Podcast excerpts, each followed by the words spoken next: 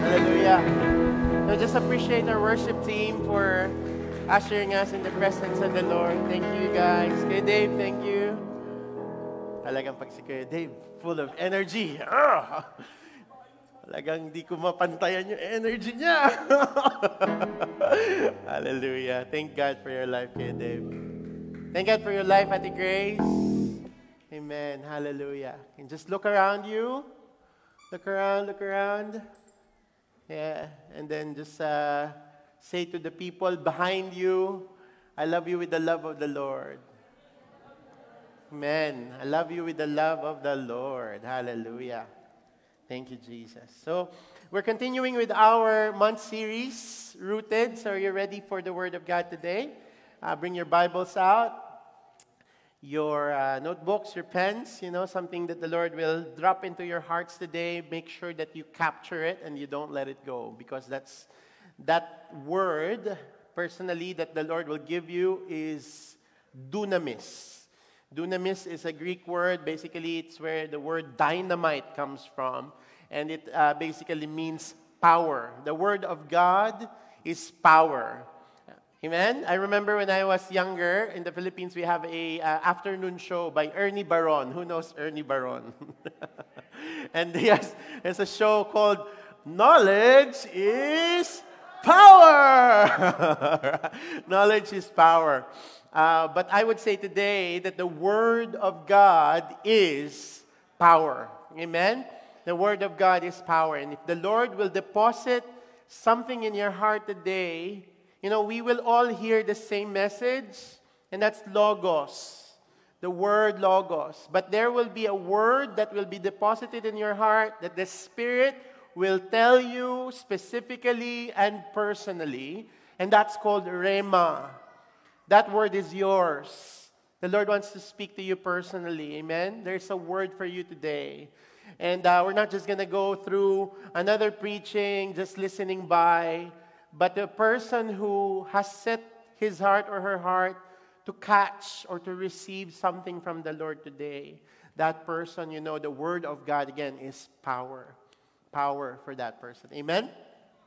So, shall we bow down and uh, our heads and close our eyes for a bit? Let's offer this to the Lord. Hallelujah, God. We, we thank you. We appreciate you, Lord, that we can hear your word freely. In this country where we are, oh God, we just continue to acknowledge and recognize the fact that the freedoms to listen to the Word of God, to come to church, even right now after the lockdowns, Lord, that we can come to church together, Lord God, this is a freedom, Lord God. And in many countries, they can still do it. They cannot still do it, not just because of COVID, but because really uh, the church is persecuted. It's not allowed to gather. So, Lord, we appreciate it, Lord God, that, that, that this privilege that we have Lord, that we, we, we, we don't underestimate it. But also within our hearts, we pray for our brethren in the other side of the globe that are struggling, churches that could not gather. Oh God, people who could not even own a Bible. Oh God, those people who are struggling to just hear even just one sentence from your word. Lord, we pray that your word will still reach them in any way possible, oh Lord. We thank you, O God. Thank you for your miracles that takes place. Whenever your word is spoken, Lord, it's power. Miracles are taking place. We honor you, Lord. Here's our heart. Here's our mind. Here's our ears. Speak, Lord, we are listening. In Jesus' name. Amen. Right. So, as we continue with this series, again, uh, we're talking about the Christian life in the book of Acts. And uh, we're talking about rooted, which means that uh, we're trying to answer that question what made the early church, the first century church, in spite of all the incredible persecution, sufferings, limitations, barriers, and hindrances that faced them, what caused them to continually grow, flourish, spread instead of shrinking back? They actually grew larger, and each Christian has actually become stronger. You know, uh, it's, it's amazing because um, you can find almost the same movement in most persecuted countries, even right now.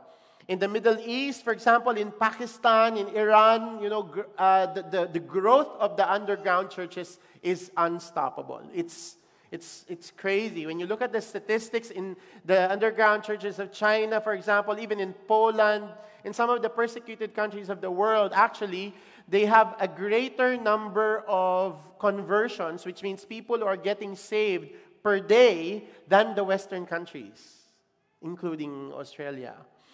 And that is such an incredible thing to think about because what is it in, in persecutions or difficulties that causes them to actually push forward and rather than shrink back? And what is it in convenient and comfortable countries like this that allow that it somehow influences Christians to relax and be uh, what do you call this um, mediocre about their faith? There is something to think about in there, isn't it? But one of the things that we notice in the book of Acts is that last week we talked about that they, the secret to their, well, not a secret really, but one of the revealed principle of their rootedness, you know, of course they are rooted. And one of that is they are rooted in koinonia, if you remember that word. That is, what's that again? Fellowship. And that's more than just gathering like this, it's the loving of one another. It's the sharing of one another. It's the serving of one another. It's the love just like Jesus loved. That is the biblical uh, uh, definition of koinonia or fellowship. Today, we'd like to cover this topic, rooted in the Word. Of course, if any Christian in the first century and even until now uh, can be observed as a strong, vibrant, flourishing, fruitful Christian, you can be sure that that Christian is rooted in the Word of God. That Christian, that, that church is rooted in the Word of God.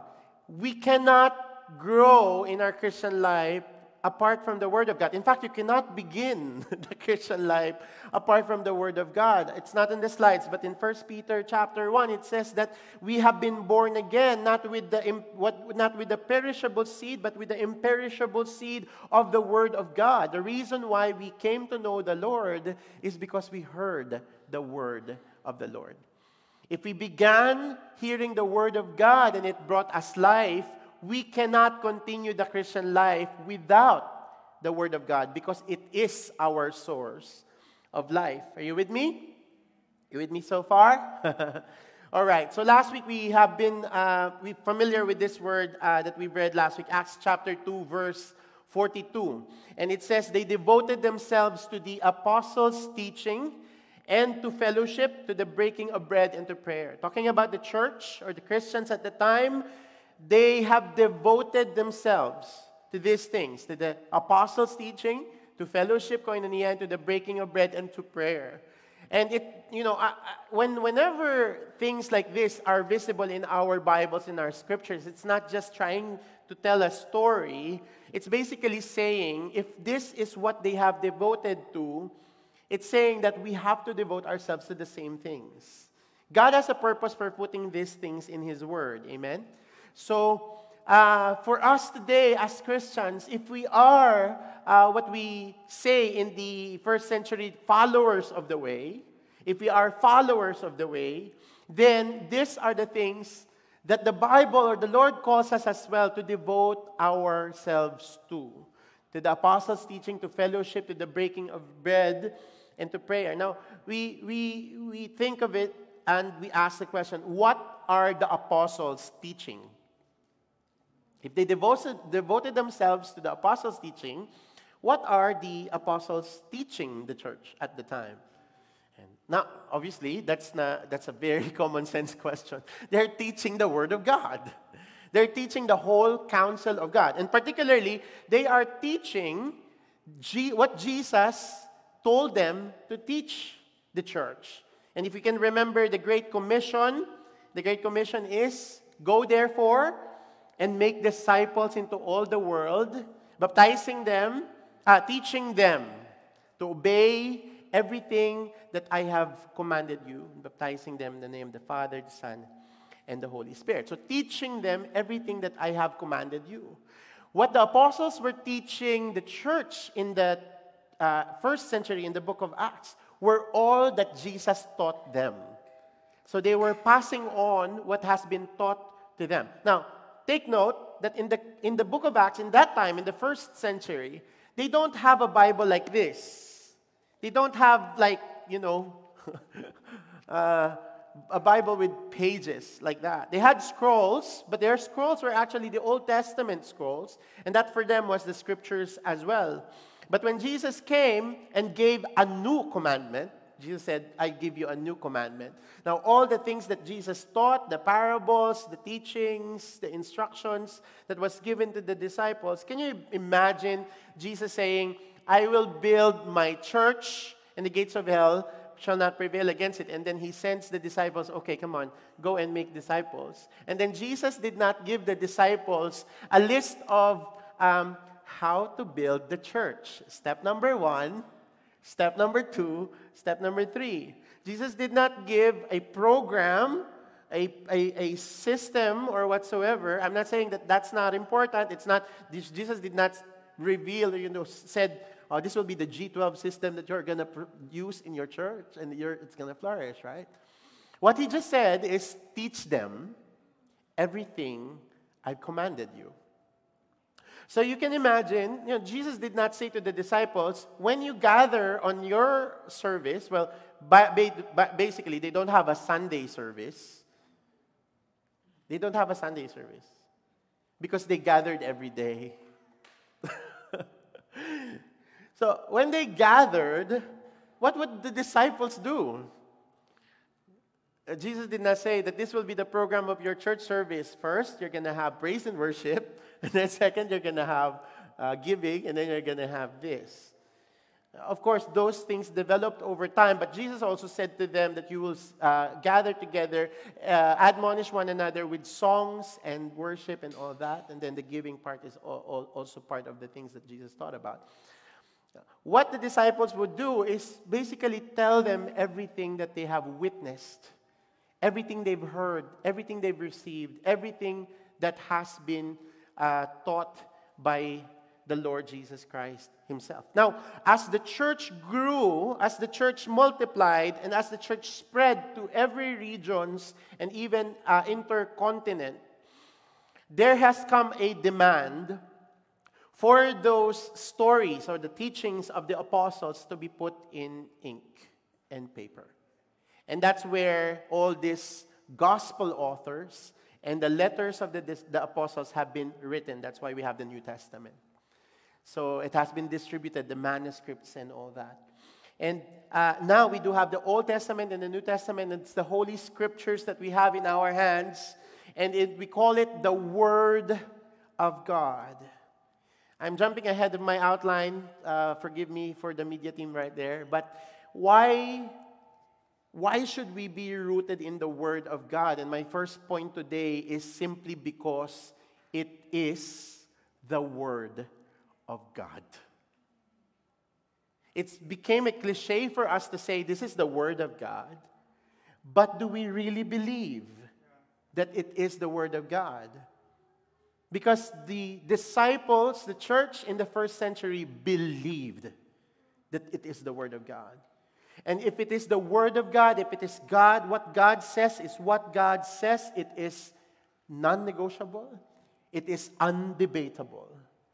They accept it as it is because it is the Word of God. And the Word of God, the Word of the King, is law. The Word of the King is, is what it is. but today, do we really treat this as the Word of God. Why do we have to be rooted in the Word of God? Because it is the Word of God. Are you getting what I'm trying to say? Are you getting what I'm trying to say? If you are really believers in God, and we do believe in this book, then I will choose to be rooted in it because it's the only source of true life that has been given to me. It's a treasure that cannot be exchanged to anything else. Uh, now, sabi ng mga iba, serious na naman ni Pastor Jeff. now, don't worry, it's going to get lighter later on. Um, now, the early church, the first century church, if you read the book of Acts and even if you read the letters of the apostles in the Bible, you will find that the church back then, it's not a perfect church. They have lots of issues, they have lots of problems. Oh, it's a messy church as well, a lot of mess.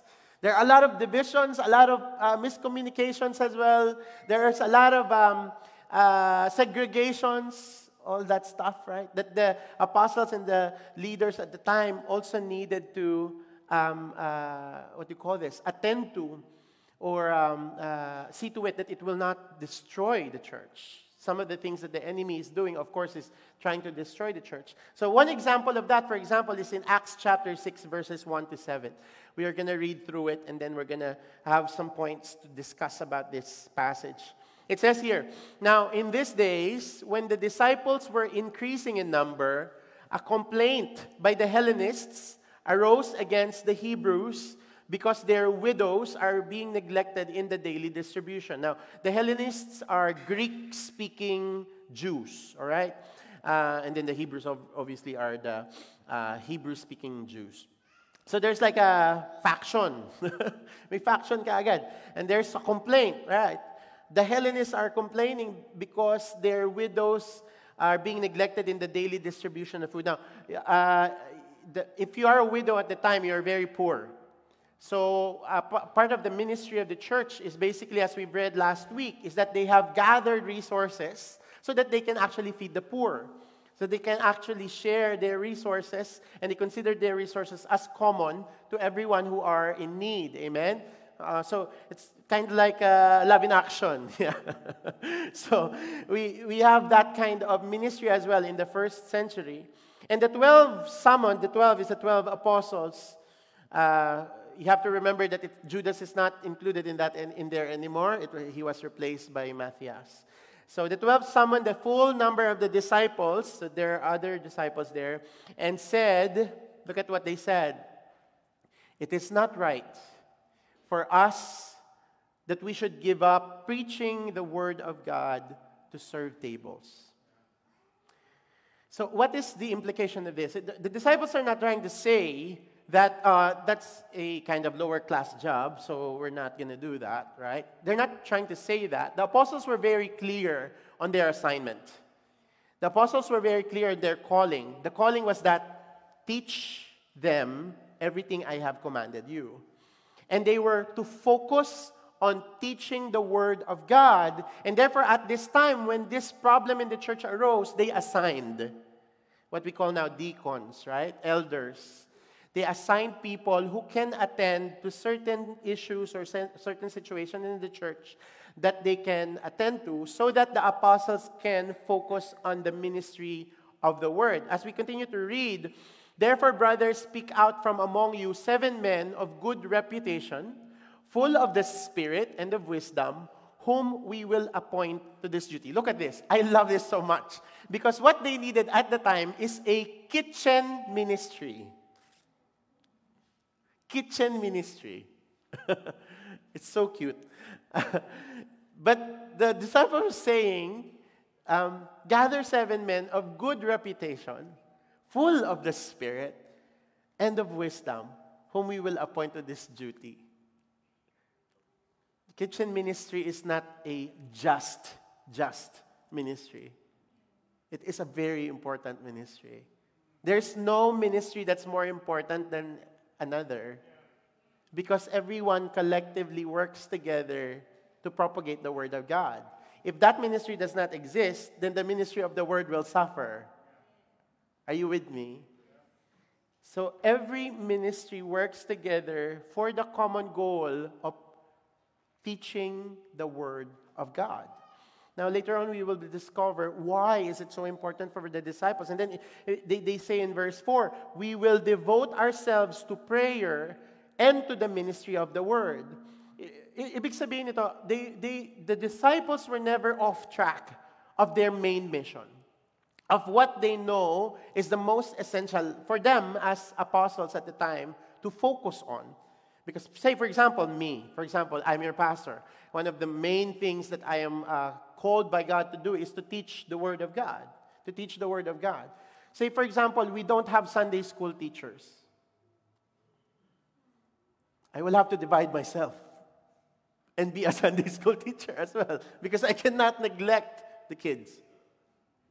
Say, for example, we don't have drivers who will pick up first timers who wants to attend church. I will have to divide myself and be a driver to pick up those who needs to be picked up in the train station or something like that to come here to church. Say, for example, we don't have instrumentalists. I will have to rehearse with the instrumentalists, and I will have to divide my time to study the Word of God that I will preach and become an instrumentalist to fill in that gap. Are you with me? Are you with me? So every part of the ministry, even in the first century, works together to fulfill the goal of teaching the Word of God. Why is it important? Later on, we will find out. Why is it important? Look at this. What they said pleased the whole gathering, and they chose Stephen, a man full of faith and of the Holy Spirit, and Philip, and Prochorus, and Nicanor, and Timon, and Parmenas, and Nicholas, a proselyte of Antioch. This they set before the apostles, and they prayed and laid their hands on them. Now, you might be wondering sometimes when we do gatherings or family camps or our tiring nights, why are these people laying hands? this is where it came from. Like, we lay hands. We have been, uh, it has been modeled in the scripture. We lay hands, and there's power in there. I don't know why, but there is. there are some things in the Bible that cannot be explained, but it has been done, and we are doing it as well. And the verse 7, again, the emphasis is this and the word of God continued to increase, and the number of the disciples multiplied. Greatly in Jerusalem, and a great many of the priests became obedient to the faith. Again, let me emphasize that. And the word of God continued to increase, and the number of the disciples multiplied. So the number of the disciples multiplied because the word of God continued to increase. It, it, means in other translations, in NIV, it says the word of God continued to spread. Right? The disciples multiplied because the word of God continued to increase. Why did the word of God continue to increase? Because it was not neglected. Are you with me? Now, again, why does it matter? Because the kingdom of God advances through the motion of the word. The kingdom of God advances through the motion of the word. What does it mean? A lot of kingdoms, empires that has been built in this world, they have grown and they have expanded because the king or the emperor or whatever ruler there is spoke. And his manifesto was uh, taken into effect by his soldiers. Isn't it? Through the word, the kingdom or the empire expanded. Kingdoms expand through the word. You with me? For example, Hitler See, Hitler, no? Hitler was a very charismatic public speaker. He aroused the passion of the Germans and those who hate the Jews, the anti Semitists. And because of Hitler's words, tens of thousands followed him and annihilated and murdered millions of Jews. Because of the word you know, kingdoms expand through the motion of the word. How does the kingdom of God expand? Through the teaching of the word. How can one teach if one does not understand?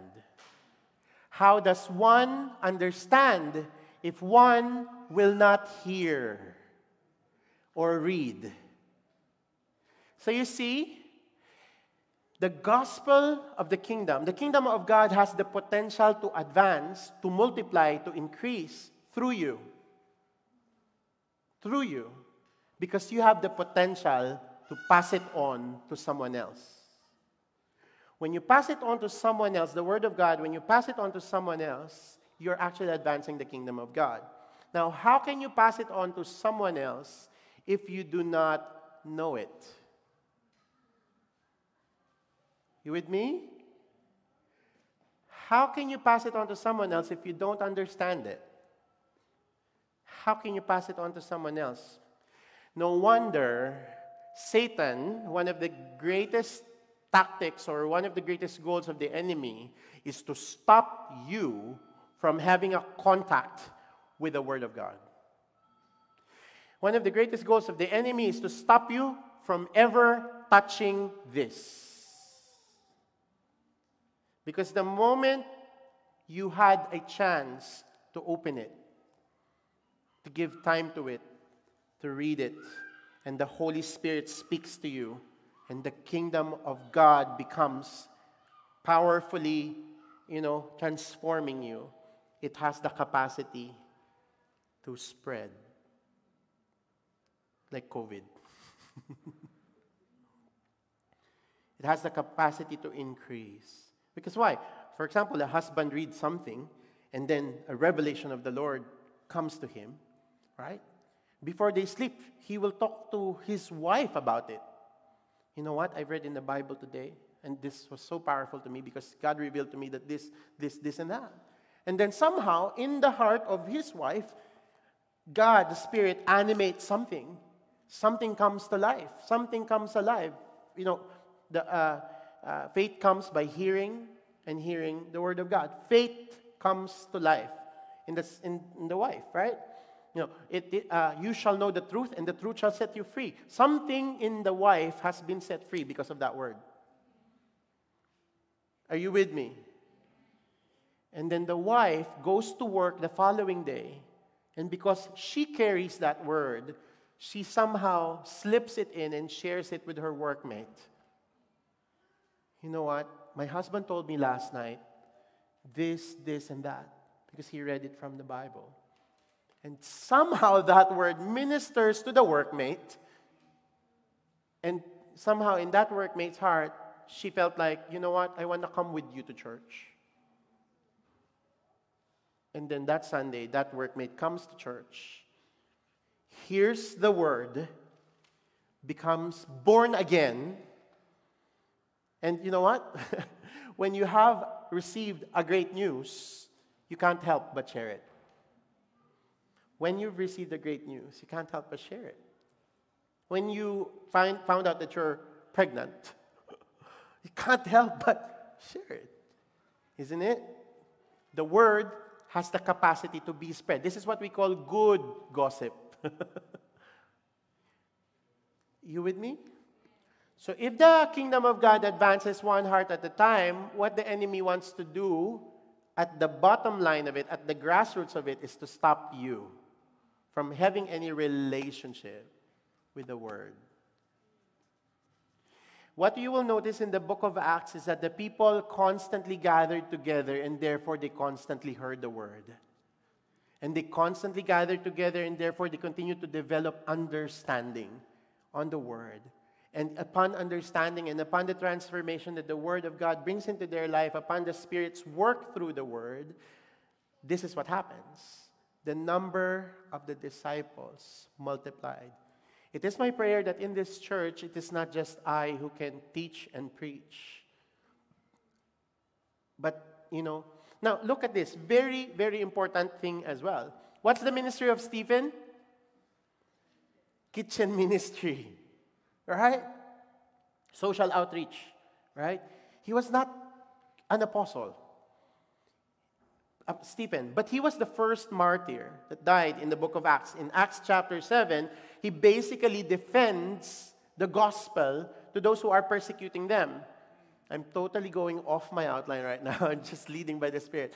Um, Stephen is defending the gospel to those who are trying to persecute them. And then we know the story that Stephen was, has been stoned to death, right? But if you read Acts chapter 7, Stephen, a kitchen ministry person, has just basically did an expository teaching of the Old Testament. If you read it, it's a long chapter.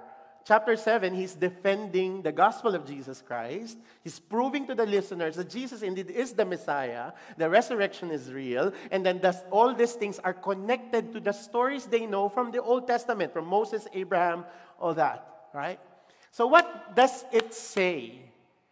Stephen, a kitchen minister, is not ignorant of the Bible. You don't have to be a preacher. You don't have to be a teacher. You don't have to be a DG leader.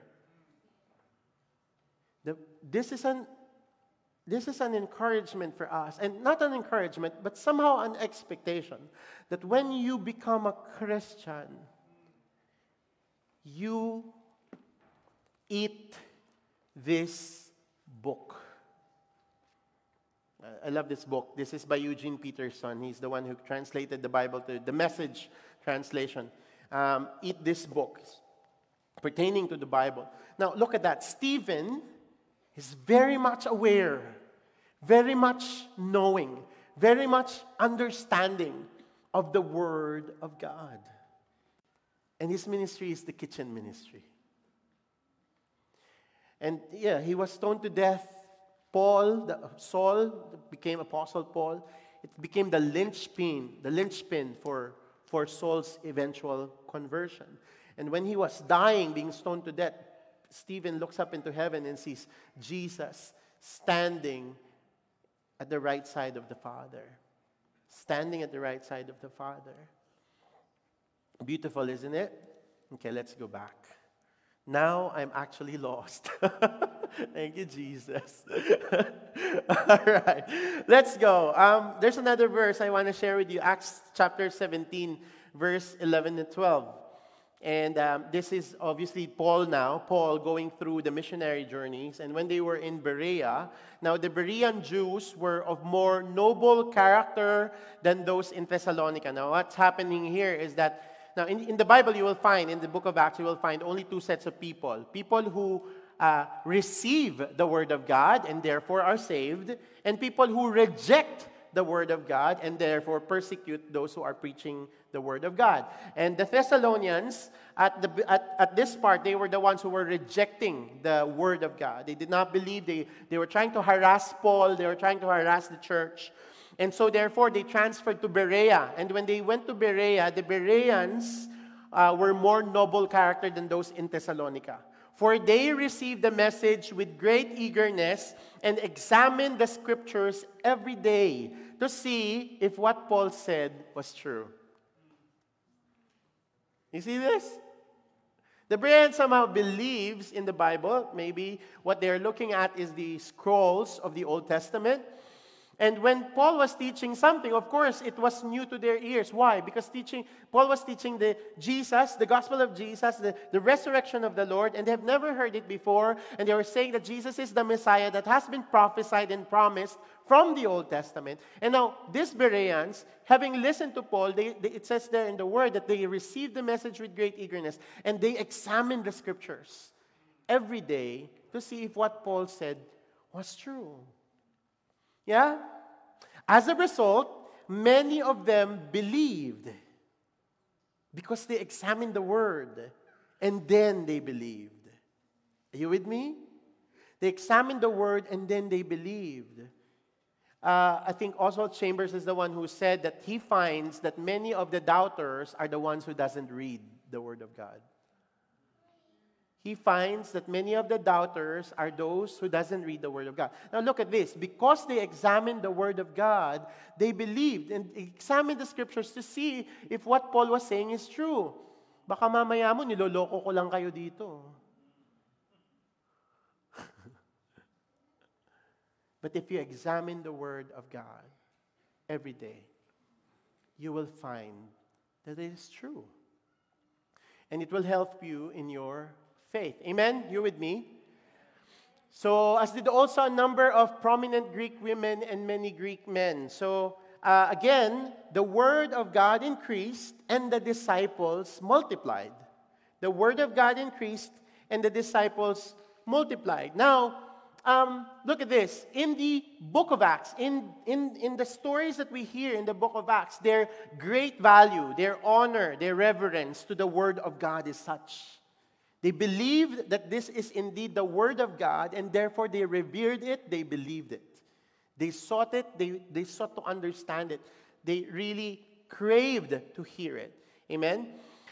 In, in conjunction, I mean, in uh, juxtapose, side by side, with the modern Christianity, what's sad about today, uh, they say that this generation has the greatest access to the Bible. This generation has the greatest access to the Bible. You can access the Bible anywhere. In your mobile phones, audio Bible, YouTube, every, everything. no? This generation has the greatest access to the Bible, but also this generation is the most illiterate generation.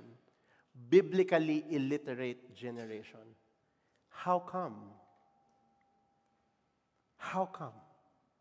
Uh, I'm talking about Christians, not, not even the unbelievers, huh? The Christians. Many Christians are biblically illiterate. And that's the problem of the church. That's why the unbelieving people does not believe because the believers does not really live. Because they, how would they live if they don't know? And how would they know if they will not listen? How would they know if they won't read? If they won't access? You with me? How will the church grow? How will the disciples multiply if the word will not increase? How will the word increase if you will not have a relationship with your Bible? You with me? They are rooted in the Word. Now, look at this. Look at this. Um, uh, th- there's a Barna Group. Barna Group is their ministry is basically to statistics um, sila, agency, and their main focus is to study the trends and patterns of the churches in America mostly, but uh, somehow they're already touching globally. But in America mostly, they're looking at the trends and patterns of the churches in America, and, and basically statistics always tells health, right? So they're saying Americans revere the Bible, generally speaking, but by and large, they don't read it. They revere the Bible, but they don't read it. And because they don't read it, they have become a nation of biblical illiterates. Why? And here are some of the examples of the findings that they, you know, they annually they do some studies. Now here's the thing. In America, fewer than half of all adults can name the four gospels. Fewer than half of they, they don't know the gospels. What are the gospels? What are the gospels? Matthew, Mark, Luke, and John, right? More than 50% also cannot identify more than three of the 12 disciples. These are Christians. Can you name the 12 disciples? 60% can't name even five of the Ten Commandments. 60% of the Christians in America cannot name more than five of the Ten Commandments. You with me? Hey, it means that they don't have roots. They don't have roots. According to, to eight, uh, according to 82% of Americans, God helps those who help themselves is a Bible verse.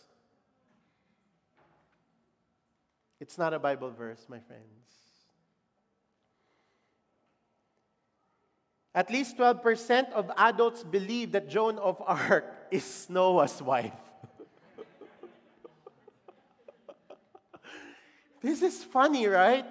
But really heartbreaking as well. Over 50% thought that Sodom and Gomorrah were husband and wife.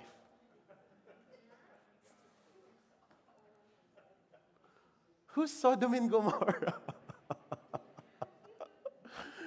you know, imagine if you're a Christian and you get to heaven and then you meet Habakkuk. And then Habakkuk approaches you and says, Hey, did you read my book? And then you said, What book? I'm Habakkuk. I'm the prophet Habakkuk. I have a book. It's in the Bible. oh, okay. Bye. the Sermon on the Mount was preached by Billy Graham. it's funny, but it's heartbreaking. No wonder the church in America does not have much influence in its nation anymore. I wonder what it looks like here in Australia. I wonder what it looks like in the Philippines. To some extent, perhaps, to some extent, perhaps, there was a generation that has neglected the teaching of the Word of God. Perhaps there was a generation who have been off track, off the rails, and neglected the teaching of the Word of God. That's why we have discipleship. Now, for some people, and for us in our church, we're going to roll out our uh, Discipling the Next Generation in January next year. And I want every one of us to be involved in that. No matter if you are a very long time Christian, 50 years Christian, Meron ba ditong 50 years Christian? or you're new. I want all of us to be part of that. You know, discipleship is a key thing. It's, it's a crucial, it's the most important thing in the, uh, in the book of Acts. And we have to be willing to be taught. We have to be willing to be taught, and we have to be the ones to say that we shouldn't be the ones thinking, I already know that. But to submit to the Lord's teachings. No one graduates no one graduates. Graduate ka na pag nasa langit ka na. but as long as you're alive, we are all students of the Bible. Amen? We are all students of the Bible. A great student of the Bible can become a good teacher of the Bible. Amen. You with me? I pray that J.R.M. Sydney will not be biblically illiterate. Yeah? Ba't ang konti lang nung amen? Dagdagan naman natin. amen! Hallelujah. All right. So let me just go back to that first point I was saying earlier. Why should we be rooted in the Word of God? Number one, because it is the Word of God. It is the Word of God. 2 Timothy 3:16 to 17 all scripture is God-breathed and is useful for teaching, rebuking, correcting and training in righteousness so that the servant of God may be thoroughly equipped for every good work. Now there has been multiple multiple attacks to the Bible. The Bible is the most loved book well, basically, the Bible is not a book, it's a library. The word biblos means collection of books. It's a library. It's composed of 66 books uh, 66 books, uh, 27 books in the New Testament, 66 minus 27. yun na yun, alam yun na. in the Old Testament, right? No more, no less. 66 books, the whole counsel of God. The whole the Old Testament and the New Testament. Now, it says here in the scripture that it is God breathed. God breathed. Now, of course, it's been written by 40 different authors, by uh, written across 1,600 years. The span of years from when it's written, Moses' time, you know, uh, Genesis up to the time of the Apostle John. 1,600 years, 40 different authors. So, how come uh, that it is God breathed? God used these people to write his words. And it is not just his words, it is who he is. A Christian knows God more because he reads the words of God more. When he reads the words of God more, he knows God's more. Why? Because this is the revealed character of God. You know God through this. Not just in uh, goosebump spiritual experiences, of course, that's included, but primarily through this. We've talked about the attributes of God and uh, that series that we've had before. It's all coming from this the revelation of who God is and God revealing Himself through the story of humanity in a span of 1,600 years. What you hold in your hand is an ancient book. And in every century, though it is the most loved book, it is also the most hated book. It is also the most persecuted book. Why? People who want to destroy it. There's so much uh, effort to destroy it. Every century, there rises, you know, a movement, a kingdom, a hierarchy, you know, a, a, uh, a dynasty that wants to eradicate and completely burn the Bible so that it will not be touched by any human being anymore.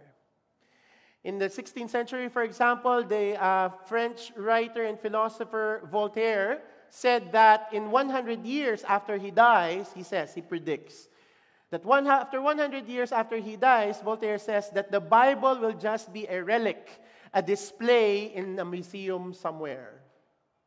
Ironically, After Voltaire died, a French Bible publisher bought his mansion, and that mansion became a Bible publishing company. Today, as we speak, the Bible is still the undefeated bestseller book in the whole world, but still the most attacked book in the whole world. A lot of people has tried to put a nail on the coffin and wants to bury it alive. But until now, it's still spreading. Why? It is the Word of God. No one can kill God. No one can kill God. This is the most important treasure you can ever possess. How are you treating your Bibles? Do you even own one?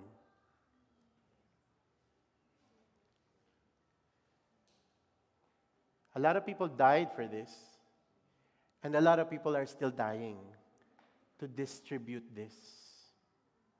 A lot of people has died in North Korea because they are trying to smuggle this inside. Why? Because they love it. Because they believe it because they know it's the Word of God, because they know it's going to save people's lives. And they were willing to risk and give their lives so that someone can hold it.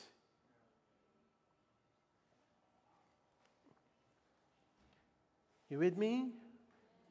Amen. All right.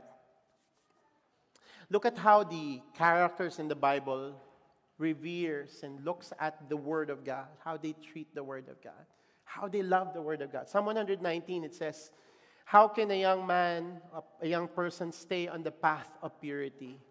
By living according to your Word. I seek you with all my heart. Do not let me stray from your commands. I have hidden your word in my heart that I might not sin against you. Praise be to you, Lord. Teach me your decrees. With my lips I recount all the laws that come from my mouth. I rejoice in following your statutes as one rejoices in great riches. That doesn't sound like a man that is being forced to read the Bible. That sounds like a man who discovered the riches of this, the power of this, and therefore delights upon it. You know what that delight mean? That delight, the word delight, you know, have you seen a child eating ice cream? That's delight. Have you seen a child that doesn't like to eat vegetables because Cyrus eats vegetables? I just remembered. Uh, a child that doesn't like vegetables, you're trying to force them to eat that vegetable. Have you seen a child like that?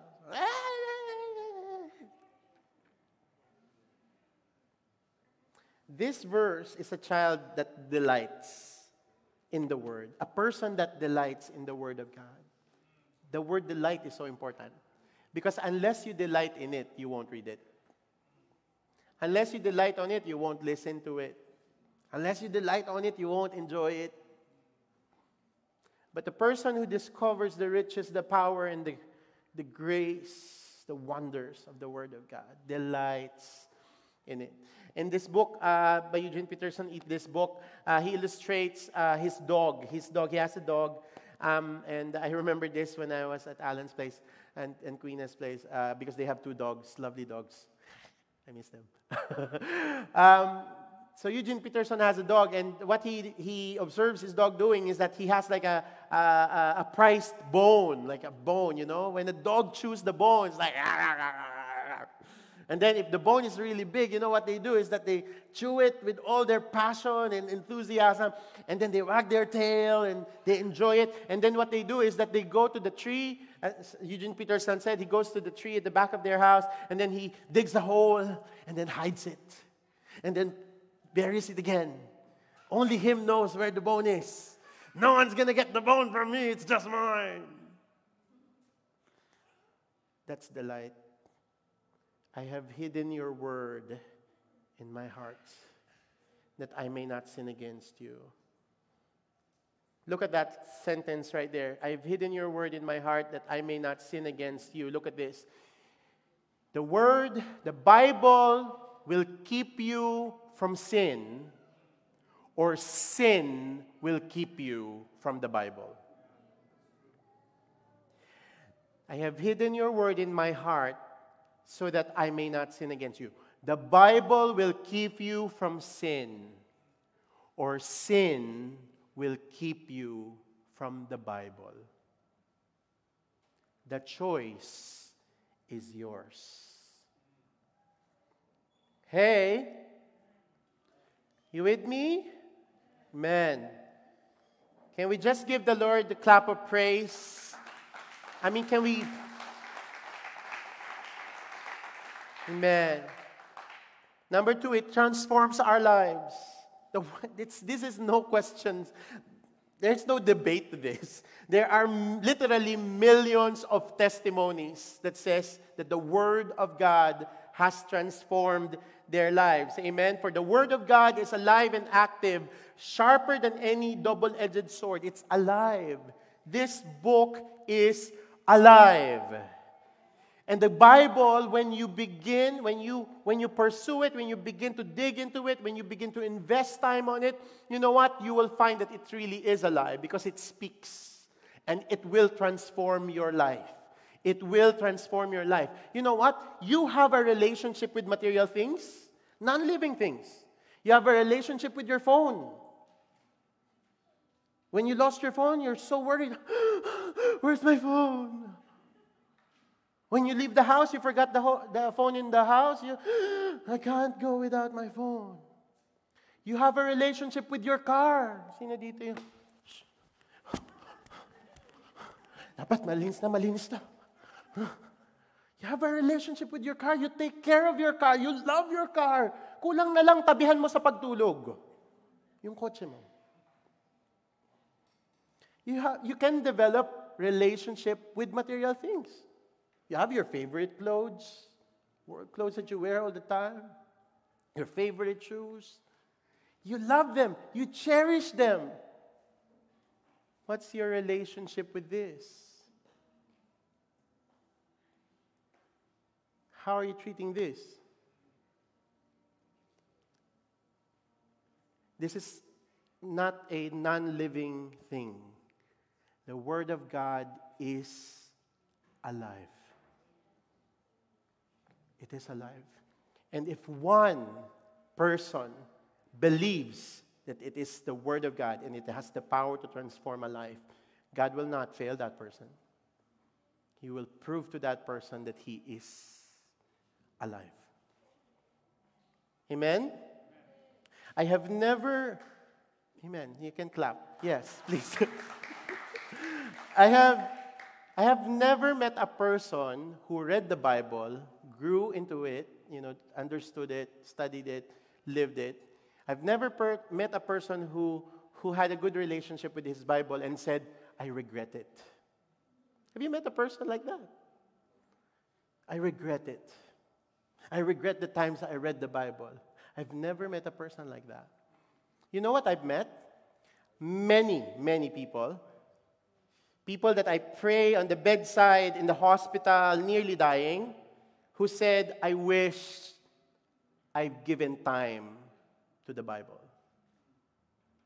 I've never met a person who had a good relationship with the Bible, but I've met a lot of people who did not have a relationship with their Bibles who regretted it.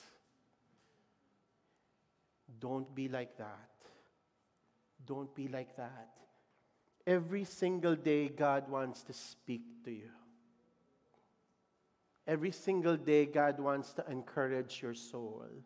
Every single day, God has a promise for you to take to keep. Every single day, God wants to put an anchor to your mind because your mind can wander off. Every single day, God wants to reveal truth that will set you free. Every single day, God wants to embrace you with His Word. The Word of God is alive.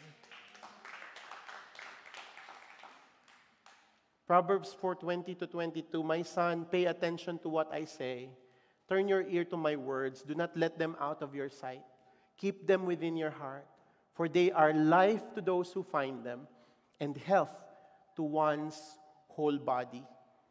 The Word of God is health to your body, whether you believe it or not. You know what? I, I went to the GP last week and I did a blood test because I've been feeling a bit lethargic, kind of weak, and um, no energy, and I've been having some. Uh, minor and occasional spinning sensation, maybe related to the vertigo or whatsoever. But I wanted to find out is it, my dad had diabetes, so I wanted to find out my blood sugar and all that stuff. Um, thank God, all things are normal. I have a high uric acid, as usual. but also, what they found out is I have a vitamin D deficiency. And that's what the GP is saying, probably the reason why you're feeling weak, muscle weakness and lethargic all the time and somehow a bit down and all that. And vitamin D, where do you get it? It means I haven't been going out on daylight, on daytime, because I've been going out at nighttime when doing Bible study, home visit, pastoral visit, whatever, uh, lighthouse. So, anyways, in the daytime, I'm just, I'm just a monk in my cave of like reading my book or whatever. so I haven't been going out. And the best time, they said that the best time to go out to catch sun is from 10 a.m. to 3 p.m. And you have to at least, every single day, you have to at least have, uh, for fairer skin, for fairer skin, you have to have like at least uh, 8 to 10 minutes uh, of time in, under the sun. But for darker skin, like me, you have to have at least 15 minutes. So unfair. so you have to have at least 15 minutes in the sun to have sufficient vitamin D every single day. Now, look at this. Uh, the reason why I'm sharing this to you is because, you know, I over time, maybe because of the lockdown, we're just inside the house, isn't it? Three months worth, right? Oh, you, you're okay. I'm still alive. I'm still breathing. I'm still, you know, I, I'm not sick or whatsoever.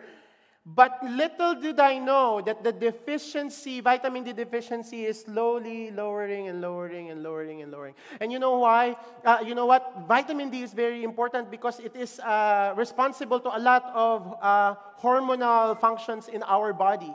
A lot of uh, calcium, whatever, in our bones. And muscle weakness is also one of the uh, results of vitamin D deficiency. So every morning when I wake up, sometimes I feel like, I haven't started the day. Why am I so tired?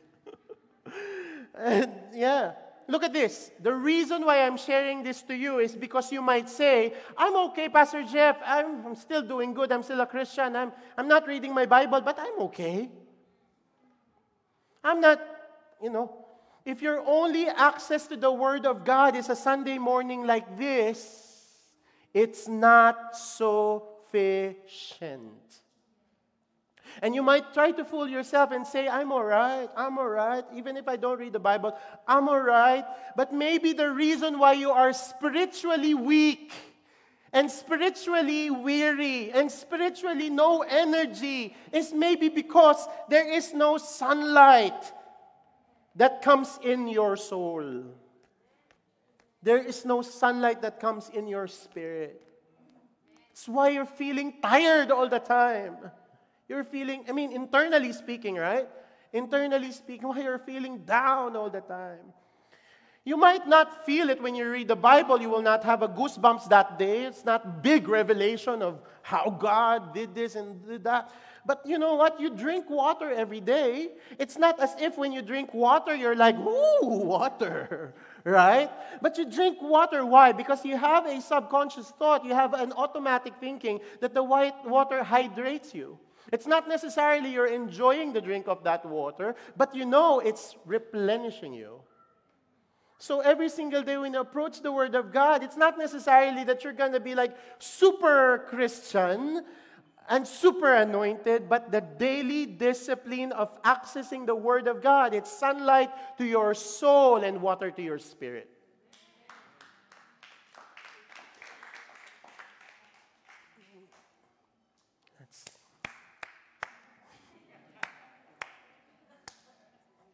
Hindi ko alam kung anong ibig sabihin ng palakpak na yun. Alright. Sige nga. But yeah, um, church, kahit magdugo na po yung tenga ninyo, ako yung pastor, e, even if your ears bleed already, I will be the pastor who will always tell you, read your Bible. Read your Bible. If you can't read, listen to the Bible. Listen to the Bible. If you cannot listen, watch it. Watch the Bible. Watch the Bible. Watch everything and every possible uh, way to access the Word of God, do it. You know why? Because you're doing a great, the greatest favor you can do to yourself is that. The greatest favor you can do to your family is that. Because why? The Bible changes lives. The Bible changes lives. Even Jesus prayed this prayer Lord, sanctify them through thy truth. Thy word is truth. Jesus prayed that. Jesus, sanctify them through your truth. Your word is truth. What do you mean by sanctify? To cleanse, to purify, to set apart, to make holy. So every time you read the word of God, Ephesians chapter 5, 26 as well, to make her holy, cleansing her by the washing with water through the word. Every time you read the word of God, you are being purified you are being purified. Whenever you decide to access the Word of God, you listen to a podcast, you read your Word, you know, you're being purified. You're being sanctified. You're being sanctified. Every day, this world soils us. Every day, this world smudges us. This world, you know, uh, pollutes our minds. But as you access the Word, sanctify us. Sanctify us. Sanctify us. Why? Because we belong to you, Lord. Okay, I'm going to rush through this. The third one is the secret why? Why do we have to be rooted in the Word of God? Because it's the secret to godly success. And you've, you've heard me say this last week as well. Blessed is the one whose delight is in the law of the Lord and who meditates on his law day and night. The person is like a tree planted by streams of water. Look at that. Which yields its fruit in season and whose leaf does not wither. Whatever they do prosper. This is the word of God. God is not lying, He's telling the truth. That whoever chooses to plant themselves deep into the Word of God, this is the promise that's been given to you. You will be like that of a tree planted by streams of water, which yields your fruit in season, whose leaf does not wither, and whoever, whatever they do prosper. And then again, notice that word delight. Those who delight in the word of the Lord. Yes, it is the master key to all kinds of success.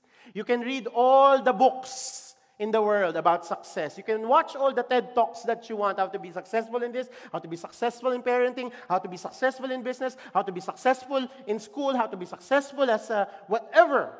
You can read every resource as possible, but the Bible remains as the only grand master master key to all kinds of success.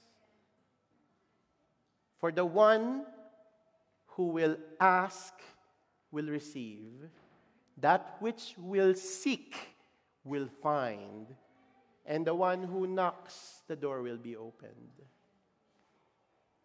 Hey, amen? Amen? And then last but not the least, the Word is where we encounter Jesus.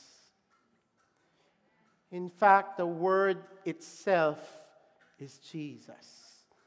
The next slide, uh, I'll give you a prize if you can guess what verse this is. It says, Hen arche, hen hologos, kai hologos, and proston theon, kai theos hen hologos.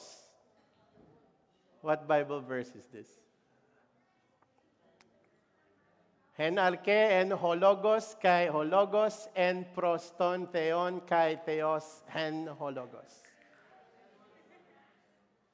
In the beginning was the Word, and the Word was with God, and the Word was God.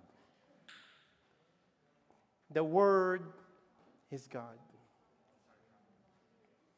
How you treat the Word is how you treat God.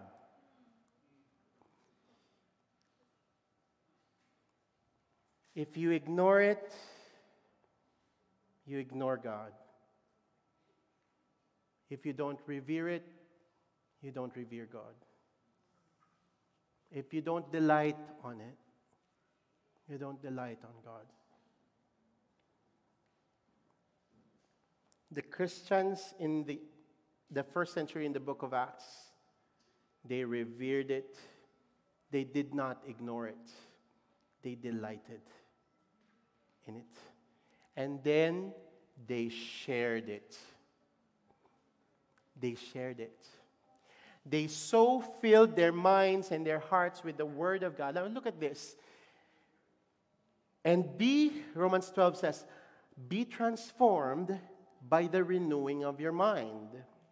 How can the mind be renewed? By the Word of God. So there's no transformation if the mind is not renewed. The mind has no capacity to renew itself if it is not filled by the Word of God. Can you imagine a person who is filled by the Word of God? Out of the abundance of the heart, the mouth speaks. What if you become abundant with the Word of God? What kind of language will you speak? It's the language of God. It's what you're going to speak to your family. It's what you're going to speak to your child. It's what you're going to speak to your wife, to your husband. It's what's going to come out of your lips unknowingly and or, or naturally in your workplaces. Why? Because it fills you up.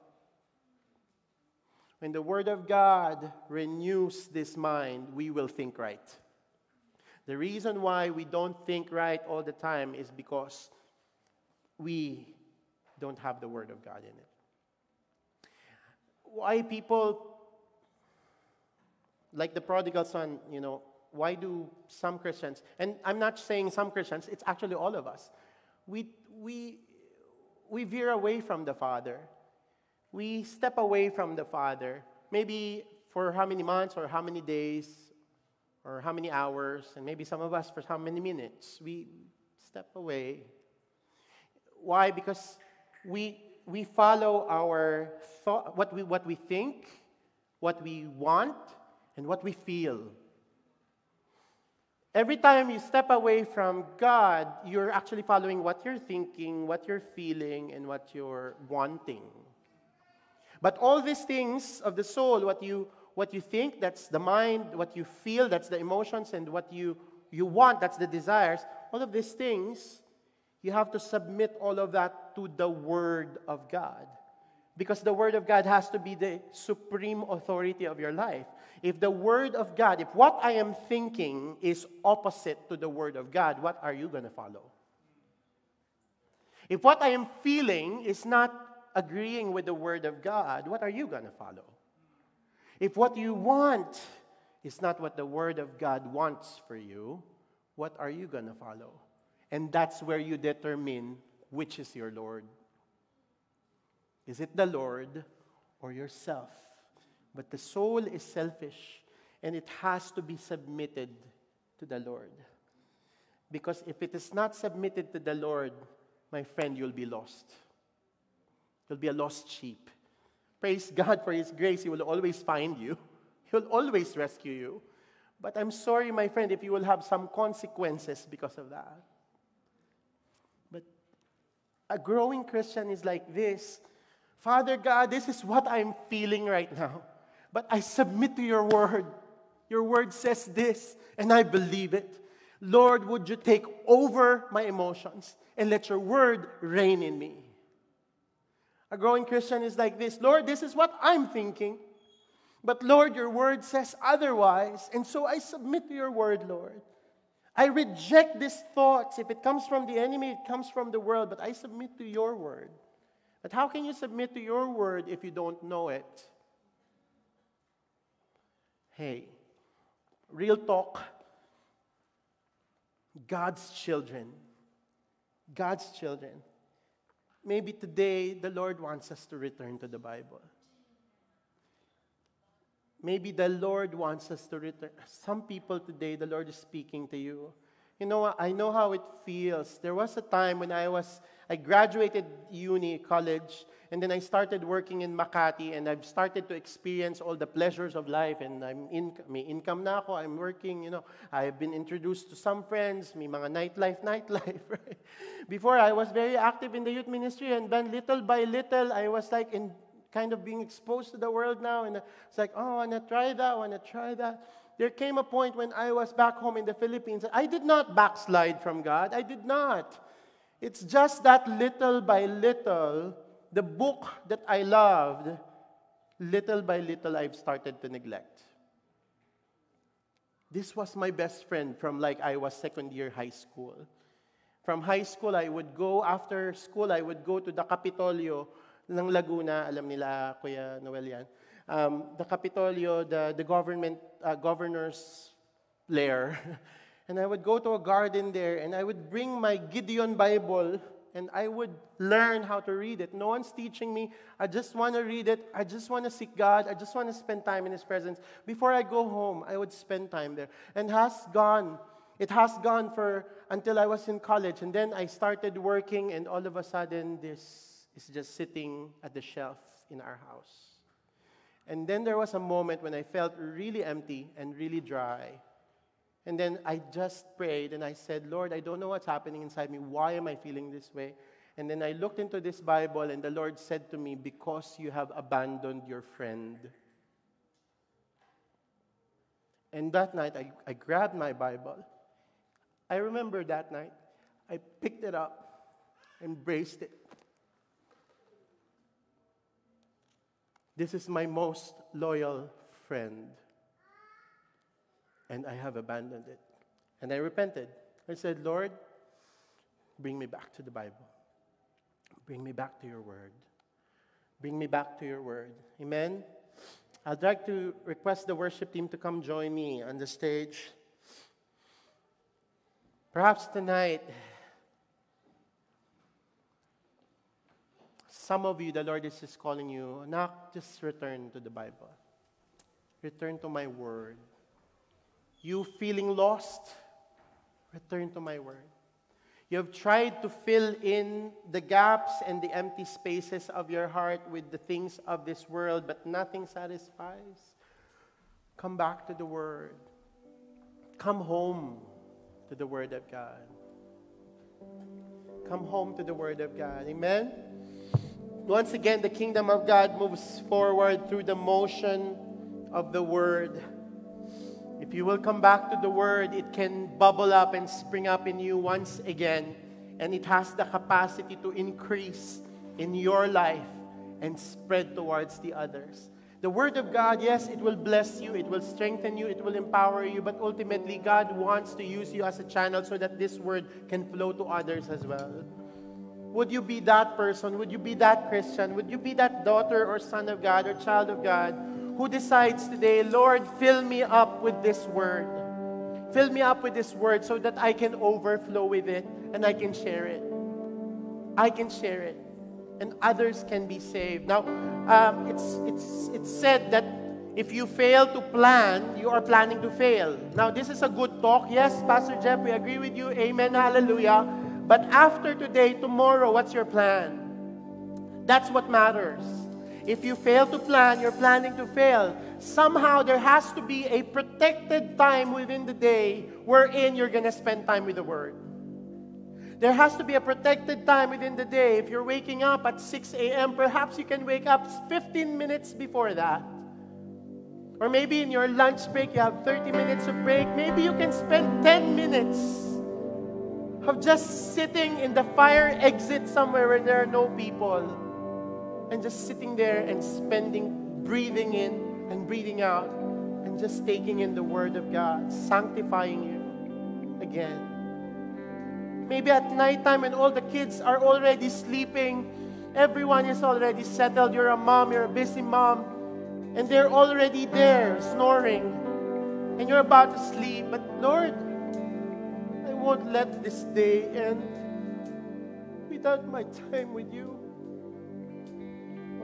Why? It's not because you're forced, but because you delight in Him. He is your delight.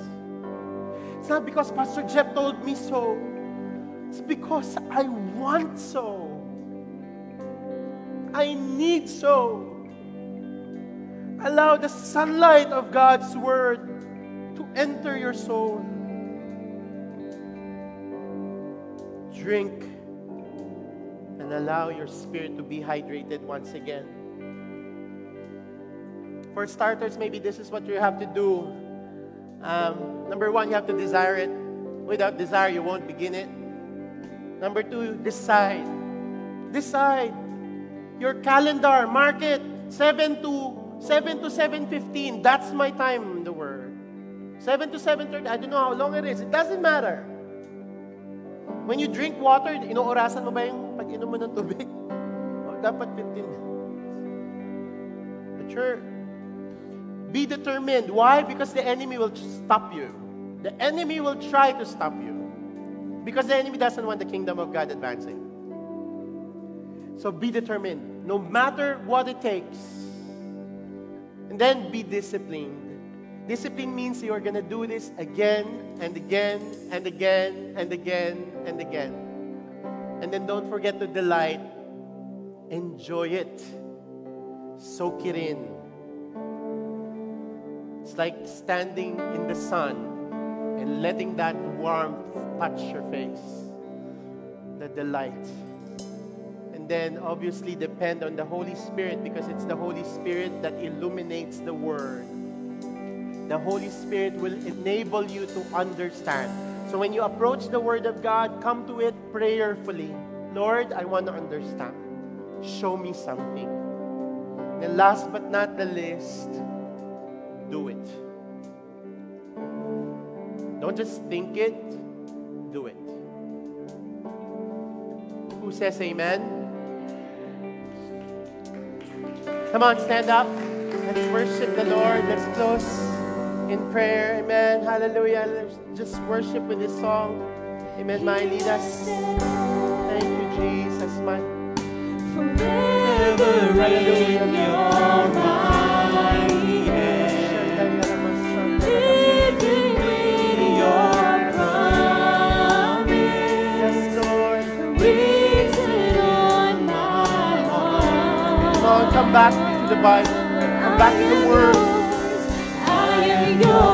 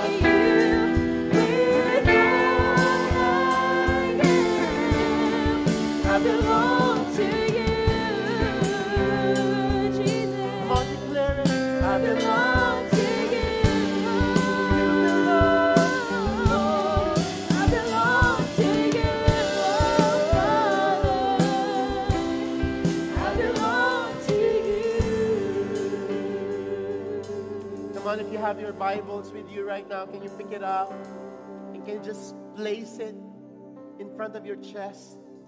Just embrace your word, the Bible, as a gesture. Amen. Maybe for some of you, the first step, the first gesture you're going to do starting tomorrow is you're going to buy yourself a Bible. and that Bible, it's going to be your best friend.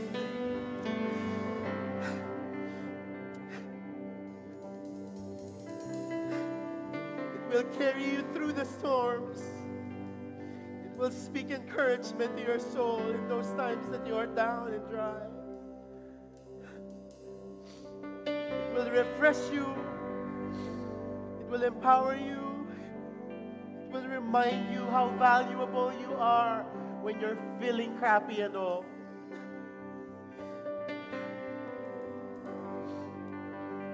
Whenever you come and read the Word of God, it is my prayer that you will sense the nearness of God as if it is Him speaking to you face to face. The very presence of God in His Word. Oh, have you experienced that before? And you enter into reading the Word and meditating on it, how it strengthens your inner man. That in spite and despite of all the turmoils and the problems and the challenges and the difficulties that surround you or inside you, you know there's a fountain. There's a fountain that never runs dry. Oh. Hallelujah.